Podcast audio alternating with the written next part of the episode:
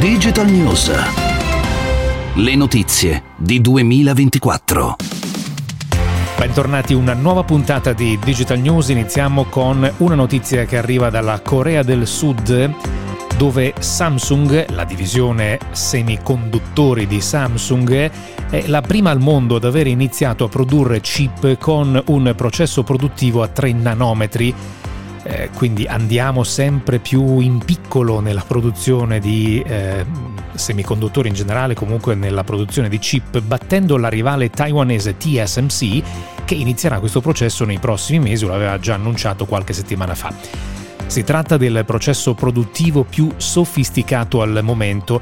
Secondo Samsung, i chip con questa tecnologia, prodotti con questa tecnologia, sono il quarantacinque per cento più efficienti dal punto di vista energetico rispetto alla precedente generazione a cinque nanometri, che comunque attualmente sono la super eccellenza, con prestazioni pensate superiori al ventitré per cento in termini di capacità di calcolo e una superficie più piccola del sedici per cento, quindi sono più piccoli, più potenti e consumano sempre meno energia. Il quarantacinque per cento è una notizia straordinaria.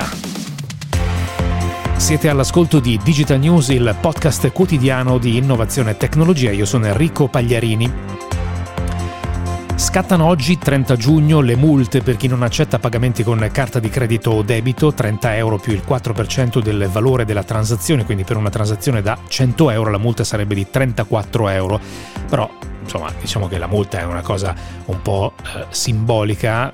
Voglio vedere quando un, un utente si rivolgerà alla polizia e dire guardate che lì non mi hanno accettato, ci sarà sicuramente e si prenderanno la multa. Però di fatto poi ormai la diffusione del, dei P O S è molto diffusa. Pensate che l'Italia ha il numero più alto di P O S, di ehm, questi oggetti che accettano pagamento con carta, più elevato nell'area euro, ma il livello più basso di operazioni per terminale.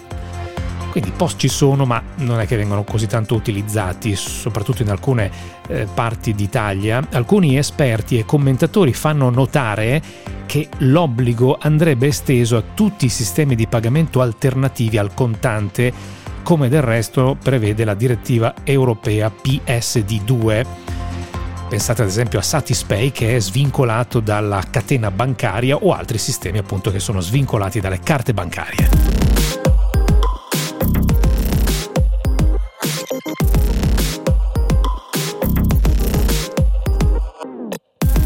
Gartner prevede per quest'anno un calo delle consegne di cellulari del sette virgola uno per cento, mentre per gli smartphone la diminuzione sarà del cinque virgola otto per cento a causa di inflazione, dell'invasione russa in Ucraina e del lockdown e dei vari lockdown in Cina.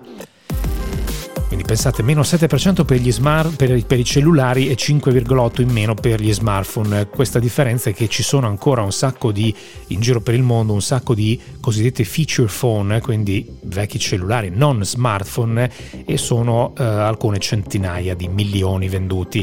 Le consegne di tutti i prodotti si dovrebbero fermare a uno virgola quarantasei miliardi di pezzi rispetto ad una precedente previsione di uno virgola sei miliardi.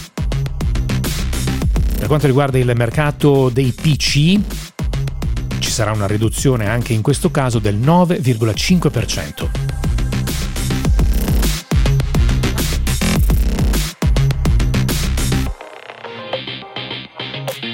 Parliamo di Tesla, che ha annunciato l'attivazione della ottocentesima stazione Supercharger in Europa. Siamo ad Avignone, in Francia, a ventotto colonnine, il che fa salire il numero di stalli di ricarica a novemila in trenta paesi europei. Nel comunicato di Tesla, in cui annuncia appunto questa novità, eh, Tesla ricorda che la stazione più grande è quella di Nebenes in Norvegia, che conta quarantaquattro stalli. E ricorda anche che all'apertura delle prime sei stazioni Supercharger in Europa nell'agosto del duemilatredici, pensate, sono già passati quasi dieci anni, eh, ogni punto di ricarica aveva in media quattro stalli, quindi cioè, veramente poche, però d'altronde c'erano pochissime automobili. Ora la media di stalli di ricarica per ogni stazione è di undici stalli. Un'altra informazione interessante, sempre una curiosità, è che in tredici paesi europei le stazioni Supercharger sono aperte ai veicoli non Tesla. e eh, questa è un po' una tendenza che stiamo eh, vedendo. Tesla sta appunto aprendo a questi altri paesi, per il momento in Italia e in Portogallo questo non è previsto, però probabilmente arriveremo anche. È ovvio che per i clienti Tesla questo potrebbe essere uno svantaggio, perché le stazioni potrebbero essere un po' più affollate, quindi potrebbero arrivare alla stazione di ricarica con tutti gli stalli occupati, e ehm, d'altro canto questo potrebbe essere invece un vantaggio, vista la diffusione e anche la potenza delle colonnine Tesla, è un vantaggio per gli altri che non hanno una, un'auto della casa americana. Era l'ultima notizia di Digital News, torniamo domani.